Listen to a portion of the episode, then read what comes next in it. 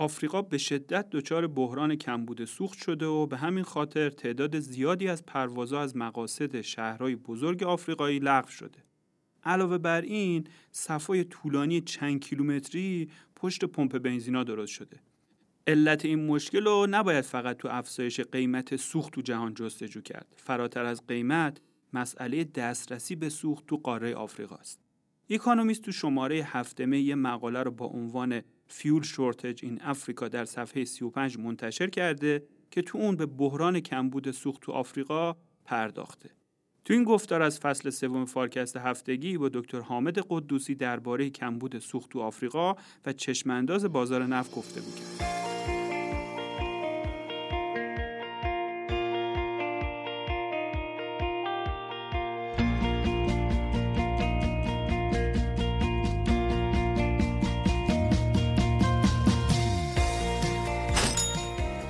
شورای سردبیری فارکست با توجه به بازخوردهایی که از شما همراهان عزیز در مورد فارکست کتاب دریافت کرده تصمیم گرفت که یک کانال جداگانه رو با عنوان فارکست بوک توی پادگیر کست باکس ایجاد کنه. محصولات این خط تولید فارکست رو از این به بعد می‌تونید توی این کانال جدید دنبال کنید. ممنون میشیم که ما رو بار دیگه با عضویت تو این کانال مورد حمایت و مهر خودتون قرار بدید. بی تردید حمایت های شما مهمترین عامل دلگرمی تیم فارکست برای ادامه دادن این مسیر. حامد جان سلام. طبعات جنگ اوکراین انگار برای آفریقا خیلی سنگین و آفریقا با کمبود شدید سوخت مواجه شده. اکونومیست هم تو یکی از مقالات اخیرش به این موضوع پرداخته. قضیه از چه قراریه؟ امین جان سلام. خدمت شما و دوستان. بله موضوع مهمیه این بحث طبعات تحریم های نفتی روسیه و این اتفاقات که در بازار نفت افتاده. خوشحالم که بالاخره رسیدیم بهش.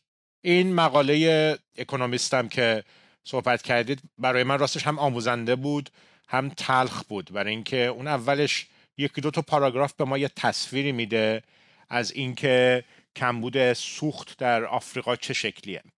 مثلا میگه که تو بعضی کشورها کارگاه های کوچیک و صنایعی که با بنزین برق خودشون رو تعمین می‌کردن نمی‌تونن برق داشته باشن. هواپیمایی ها نمی‌تونن به پروازهایی که به اونجا انجام میشه سوخت برای برگشت بزنن. این سه چرخه ها که بار می‌برن و مردم رو جابجا می‌کنن گیر کردن سوخت ندارن. حتی میگه بیمارستان ها برای آمبولانسشون و برای تجهیزات برقشون و اینها سوخت ندارن. و بعد این یکیش روی مردم محلیه. از طرف دیگه توی جایی مثل آفریقا اگر زیر ساخت انرژی از بین بره توریسم که یه منبع درآمد مهم برای خب خیلی از این کشورهایی که پارک های طبیعی و اینها دارن توریسم هم متوقف میشه دیگه پرواز نمی‌تونه بیاد مردم نمی‌تونن جابجا جا بشن و اینها. خلاصه می‌تونه در میانه این بحران غذا که دنیا رو گرفته یک گرفتاری اضافه هم برای آفریقا درست بکنه. این عنوان مقدمه این که ما ممکنه در ماههای آینده اصلا شاهد چه جور اتفاقات جدیدی در دنیا باشیم که در سالهای گذشته حداقل یه ده 15 سال بود که این شکلش رو شاید ندیده بودیم. بله واقعا شرایط تلخیه. مقاله میگه که مسئله آفریقا فقط قیمت و استطاعت خریدن سوخت نیست. موضوع فراتر از این حرف اصلا سوختی وجود نداره. چرا چنین شرایطی تو آفریقا به وجود اومده؟ بله سوال خوبیه که قضیه چیه؟ خب قیمت مگه چقدر رفته بالا؟ ببین برای خود منم این زاویه جالب بود. برای اینکه وقتی که راجع به نفت صحبت می‌کنیم همه هم متوجهیم که نفت با گاز یه فرقی داره. اونم اینه که میگیم به اصطلاح نفت یه محصول قابل حمل و قابل تعویض و به اصطلاح فانجبله یعنی اینکه اون نمودار ارز و تقاضا بالاخره یه جای همدیگه رو قطع می‌کنن. قیمت نفت یه روز 40 دلار یه روز 70 دلار یه روز 100 دلاره. دیگه شما اون 70 دلار رو بدی نفت رو می‌خری میاری معنی فانجبل بودن اینه دیگه. برخلاف گاز که خب هر خریداری در واقع زیر ساخت انحصاری خودش رو داره و گاز رو نمیشه به این راحتی جابجا کرد. حالا آفریقا داره به ما یه مثال هایی نشون میده که قضیه در وقتی که کمبود مقداری مثل شرایطی که الان پیدا شده ایجاد میشه قضیه وارد یک اثرات جدیدی میشه که فقط دیگه با پول قابل خریدن نیستش. یعنی اصلا نفت نمی‌رسه به آفریقا نفت و فراورد. دلایلش چیاست احتمالا خب مجموعه ای از دلایلی ولی چند تاش رو مقاله خیلی خوب اشاره می‌کنه. یکی اینکه ظرفیت های ذخیره سازی در آفریقا خیلی کمه. قاره فقیریه دیگه. و اینا خب ظرفیت ذخیره سازی سرمایه بره. اینو کم داشتن کشورهای دیگه چون این ظرفیت های ذخیره سازی رو داشتن فعلا در بازار مصرفشون این کمبودها خودش رو نشون نداده مثل مثلا آلمان و اینها. اینا یه مقدار ذخایر استراتژیک داشتن.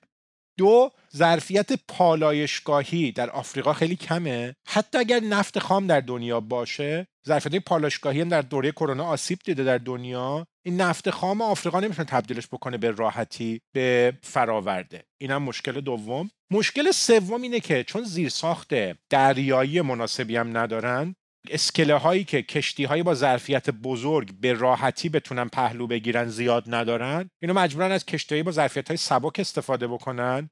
و بعد وقتی که بحران جهانی میشه اون تانکرهای بزرگی که باید نزدیک آفریقا می اومدن بعد این کوچیکا رو تغذیه می‌کردن که اینا به صورت پراکنده بتونن نفت و فراوردار برسونن به کشور آفریقایی اونا سر کلهشون پیدا نمیشه. چرا؟ برای اینکه اون مشتری های بزرگ مثل مشتری آسیایی اینا اونا رو صدا کردن این تانکرهای بزرگ رو و سوداوره براشون که به اصطلاح می‌گفت اینا بهشون گفتیم فلوت. این کشتیهایی که دوربر آفریقا پرسه می‌زدن و اسپکولیتورا یا تریدرها و اینها اینا رو روشون سرمایه گذاریم که نفت خام رو رها می‌کردن تو اینها. وقتی که قیمت می‌رفت بالا به اصطلاح مثل یه کسی که ظرفیت ذخیره سازی عرضه می‌کنه ولی روی دریا اینا در قیمت های مناسب میمدن بخشی از نفت رو میفروختن به کشور آفریقایی. حالا اینا دارن راشون کج می‌کنن؟ به سرعت میرن سمت بازار آسیایی. یعنی زیرساخت عرضه فیزیکی با آفریقا داره همینجور قطع میشه. بعد خب چون قاره هم هست که از تولید کنندگانی مثل روسیه و اینها منفکه اون زیرساخت خط لوله رو هم که نداره. بیشترش باید از طریق دریا می اومده حدسم اینه که لیبی هم که در جریان جنگ داخلی بخشی از ظرفیت نفتش رو از دست داده و خلاصه همه اینا دست به دست هم داده که ما شاهد کمبودهای از جنس جیره بندی جایی که مارکت دیگه رو فقط قیمت پاک نمی‌کنه. برای اینکه این تنگنه های عرضه در ابعاد مختلف تو این قاره متاسفانه به وجود اومده و امیدوارم که بدتر از این نشه. تو گفتگویی که با دکتر امادی در مورد پیامدهای ناامنی غذایی ناشی از جنگ اوکراین داشتیم ایشون توضیح دادن که جنگ اوکراین بیش از همه تو کشورهای آفریقایی فقیر ناامنی غذایی و گرسنگی و به همراه داشته. الان انگار بحران کمبود سوخت بیشتر از همه جا دامن آفریقایی ها رو گرفته. حامد جان پیامدهای اقتصادی اجتماعی این بحران کمبود سوخت برای آفریقا چه چیزایی می‌تونه باشه؟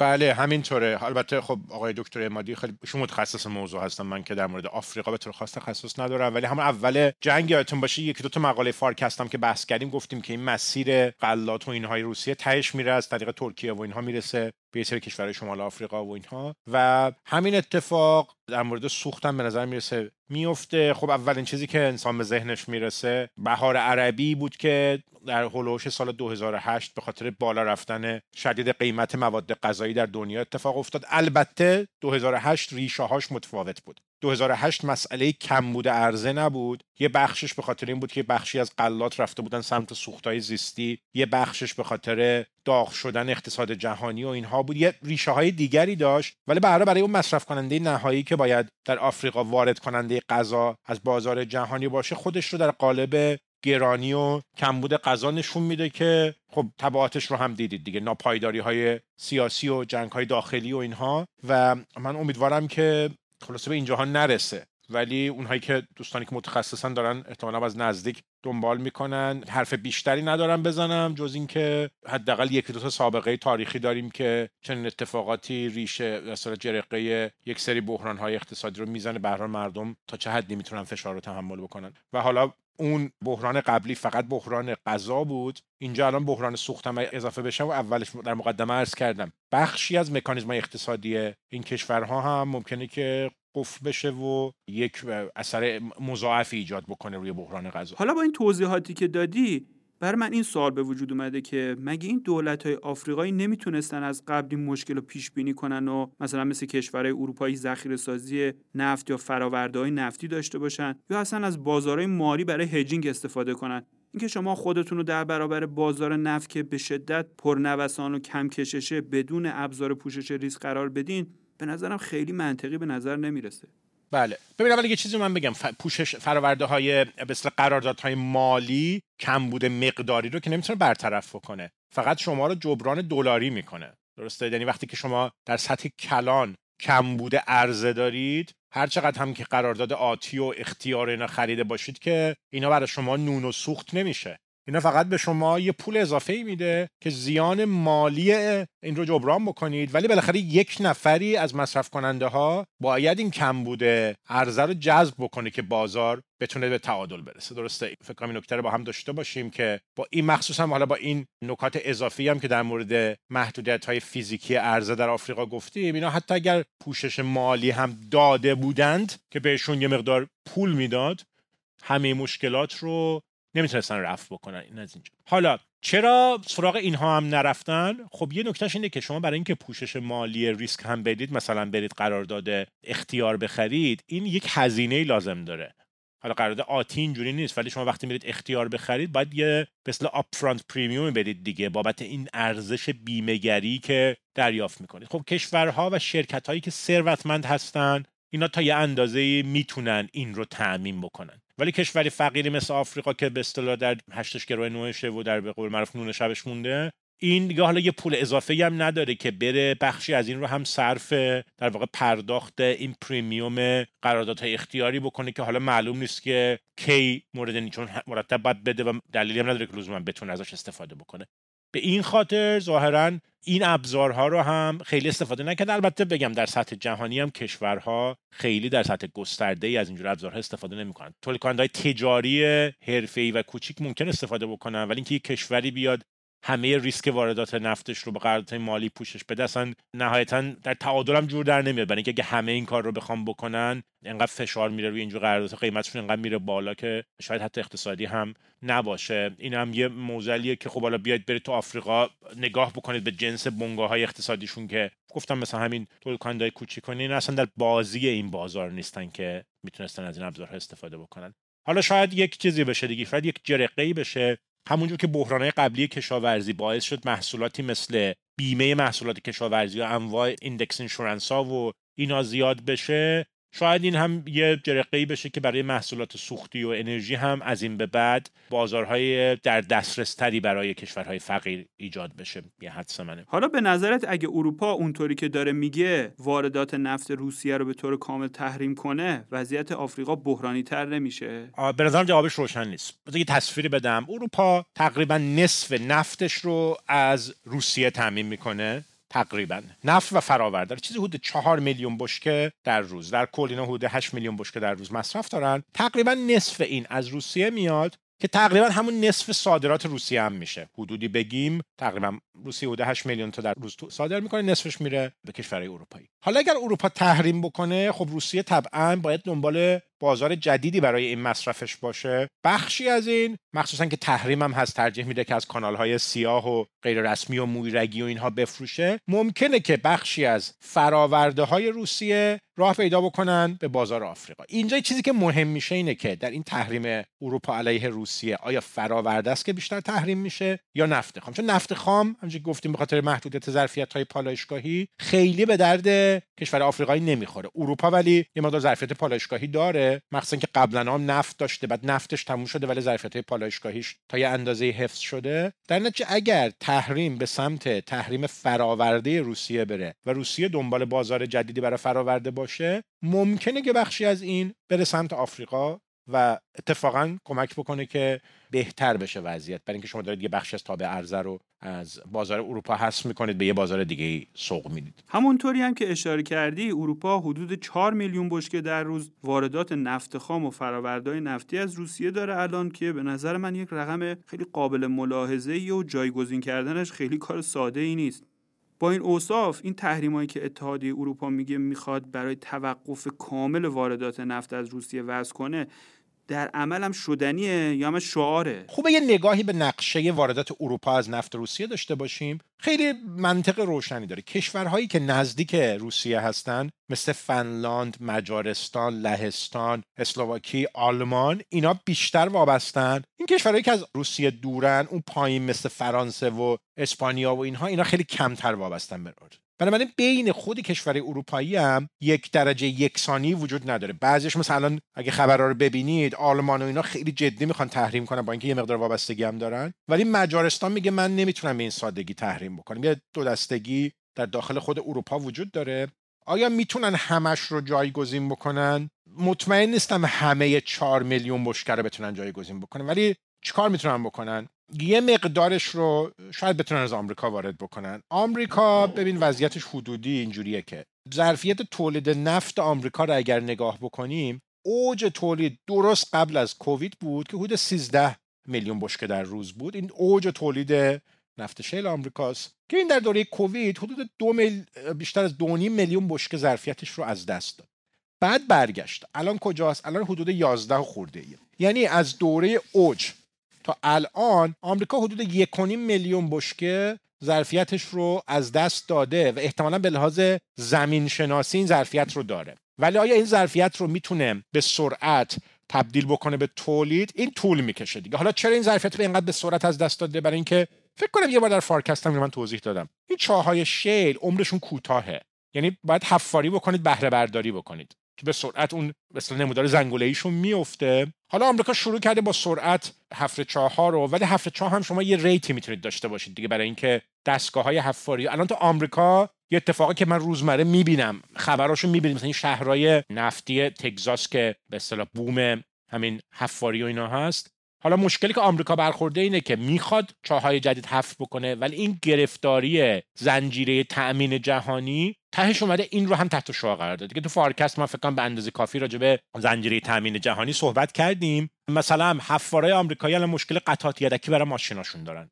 خودروهای سنگینشون و الی خلاص این یه سیستم در هم پیچیده ای شده که با اینکه آمریکا بالقوه می‌تونه روی کاغذ یک یک میلیون بشکه دیگه اضافه بکنه اینکه آیا در شرایط محدودیت زنجیره تولید الان می‌تونه اضافه بکنه یا نه رو شک دارم با چه سرعتی می‌تونه اضافه بکنه. ولی احتمالا اروپا یه مقدار رو اون حساب کرده. یه بخش دیگه از نفت اروپا هم از خاورمیانه میاد که من حدس می‌زنم اگر عربستان سعودی یک مقدار همراهی بکنه می‌تونه احتمالا تا یک میلیون بشکه دیگه راحت تامین بکنه. احتمالا داره نگاه می‌کنه ببینه اثر این روی قیمت چیه. برای اینکه تولید کننده مثل عربستان طبعا داره به فاصله ضرب قیمت و مقدار نگاه می‌کنه دیگه. میگه مگه یه میلیون بشکه دیگه اضافه بکنم چقدر دیگه میفروشم؟ قیمت چقدر میفته و گاهی وقتا براشون بهینه است که این رو اضافه نکنن. برای اینکه اون افت قیمتی که به واسطه این یه چون بازاری هم هست که کشش پذیری تقاضاش زیاده یعنی خیلی قیمت خیلی کمه ببخشید. یعنی قیمت خیلی حساسه به مقدار.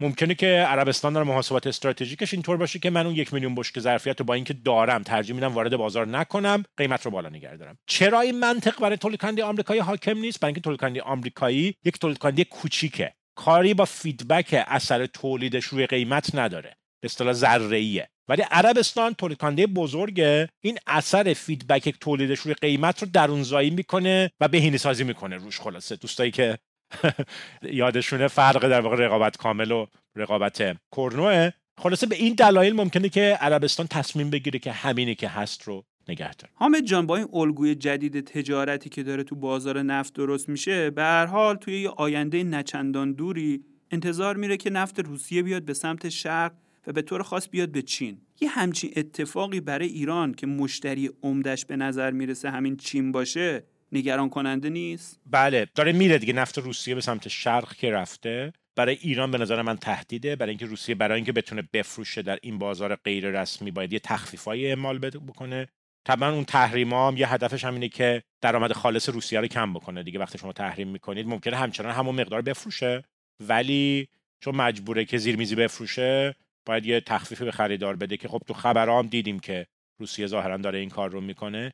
و این می‌تونه برای ایرانی که تحت شرایط تحریم یکی از معدود بازارهاش همین بازار شرق باشه به نظر من نگران کننده هم باشه و خیلی جدی باید این رو جدی گرفتش. ممکنه همین اندک نفتی هم که ایران میفروشه به واسطه این حرکت جدید روسیه از دستش بره. مگر اینکه ایران بتونه راهی پیدا بکنه با اروپا مثلا اروپا استثنایی از آمریکا بگیره بتونه مثلا یه میلیون بشکه از ایران وارد بکنه. به نظر من یک دیپلماسی خیلی فعالی برای ایران لازم داره که تو این وضعیت بحرانی که در دنیا به وجود اومده در واقع بتونه بخشی از این رو رفع بکنه. اگر برجام به نتیجه برسه و ایران بتونه برگرده به اون ظرفیت های صادراتی اوجش که مثلا نزدیک دو هم بود می‌تونه یه بخش خوبی از این کم بوده اروپا رو رفع بکنه. با عنایت به اینکه خب به طور سنتی هم بخشی از نفت ایران می‌رفت اروپا البته در متاسفانه در این دهه گذشته بخشی از این رو از دست داد. نروژ داره در حد اکثر ظرفیتش تولید می‌کنه. به نظر نمی‌تونه دیگه چیز بیشتری به همسایگان اروپایی خودش بده. یه مقدار از نفت اروپا فکر می‌کنم از نیجریه و اینها میاد. خلاصه یه مجموعی از این آپشناست ولی چهار میلیون بشک نفت اضافه کردن بدون اتکا به یک تولید کننده بزرگ مثل عربستان سعودی یا ایران به نظر می‌رسه که راحت نیست. بعدش هم صحبت از نفت داریم می‌کنیم که فرقش با گاز اینه که نفت به سادگی با انرژی نو قابل جایگزینی نیست برای اینکه در بخش حمل و نقل استفاده میشه که هنوز مقدار زیادیش برقی نشده. مگر اینکه اروپا مردم رو بیشتر سوق بده به سمت اینکه خودروهای شخصی رو مصرف نکنن برن به سمت حمل و نقل عمومی که بیشتر برقی سازی شده؟ اینا معیارایی که احتمالا یه بخشی از تقاضا رو هم کم می‌کنه دورکاری رو ترویج بکنن. خلاصه با ترکیبی از این معیارها بتونن از این بحران عبور بکنن. ولی اینکه گپ 4 میلیون بشکه‌ای رو یک جا بشه و کم کرد تردید دارم. فکر می‌کنم یه سری کشور اروپایی هم همین تردید دارن که همراهی نمی‌کنن با تحریم کامل نفت و فراورده روسیه. نکته جالب در مورد وضعیت فعلی بازار نفت برای من اینه که برخلاف شرایط کمبود و بحران تو بازار نفت که همه زینفعان رو در واقع به سمت همکاری کردن هدایت می‌کنه این دفعه همچی شرایطی وجود نداره. اتفاقا بازار نفت خیلی بین وارد کننده و صادر کننده ها دو قطبی شده. کشورهای مصرف کننده دارن سرمایه گذاری می‌کنن رو گذار انرژی یا همون انرژی ترانزیشن که آسیب پذیریشون و اتکاشون رو به نفت روسیه کم کنن. از طرف مقابلم تولید کننده و سرمایه گذارا هم علائم اطمینان بخش کافی رو برای شروع کردن پروژه های بلند مدتشون در واقع دریافت نمی‌کنن. به نظر می‌رسه به سمت حل اختلاف و تضادا اون دو قطبی که گفتم حرکت نمی‌کنیم. اینم چیزیه که دودش بیش از همه به چش مردم آفریقا میره انگار. به نظر توی همچین نظم جدیدی تو بازار نفت چه فرصت های بالقوه‌ای برای ایران وجود داره؟ مثلا آیا همین بحران موجودی که تو آفریقا به وجود اومده نمی‌تونه برای ایران یک فرصت باشه؟ بله جنبندی خوبیه. حالا من تجارت نفت رو اون اندازه که آشنا نیستم ولی همینجوری که داشتم تو سوال قبلی عرض می‌کنم خیلی خوب پرسیدید که ایران فرصتی هم براش هست. به نظر من اگر یک دیپلماسی فعالی حول فروش نفت باشه که بتونه خودش رو به عنوان یکی از ناجیان این وضعیت بحرانی نشون بده شاید روی مجموعه از ابعاد اثر بذاره. بازارهای آفریقایی احتمالا یک بازار بالقوه می‌تونن باشن ولی بازم برمیگردم به حرف اولم که اینا فراورده لازم دارن. بنابراین ایران اگر بخواد وارد بازارهای اروپایی آفریقایی بشه نفت خامش نیست که باید بفروشه. اینها رو باید محصولات نهاییش رو مثل بنزین و اینها رو به اینها برسونه. حدس من اینه که برای ایران دو فرصتی که ایجاد میشه. یکی این که روابطش رو با اروپا بازسازی بکنه که هر دوش در این دهه گذشته تو نفت و گاز از بین رفته. حالا گاز که بلفعل نشده بود ولی بالقوه پتانسیلش بود. نفت بلفعل بود و متاسفانه از بین رفت. حالا شاید فرصتی برای بازسازی باشه. و بعد این بازار کشورهای فقیر مثل آفریقا که نیاز به فراورده دارن. این دو ممکنه که دو تا فرصت باشه برای ایران. ممنونم حامد جان. خیلی متشکرم ازتون.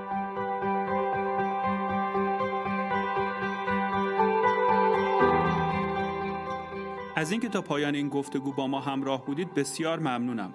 فارکست با طراحی و برنامه ریزی شرکت مشاور مدیریت رهنمان در استودیو دانشگو تولید میشه و شما می‌تونید پادکست های ما رو تو پلتفرم های پادگیر مثل کست باکس، گوگل پادکست و اپل پادکست بشنوید. حمایت شما از ما در شبکه های اجتماعی مثل لینکدین و اینستاگرام واقعا دلگرم کننده است. من محمد امین نادریان هستم و روزهای خوب و خوشی رو براتون آرزو می‌کنم.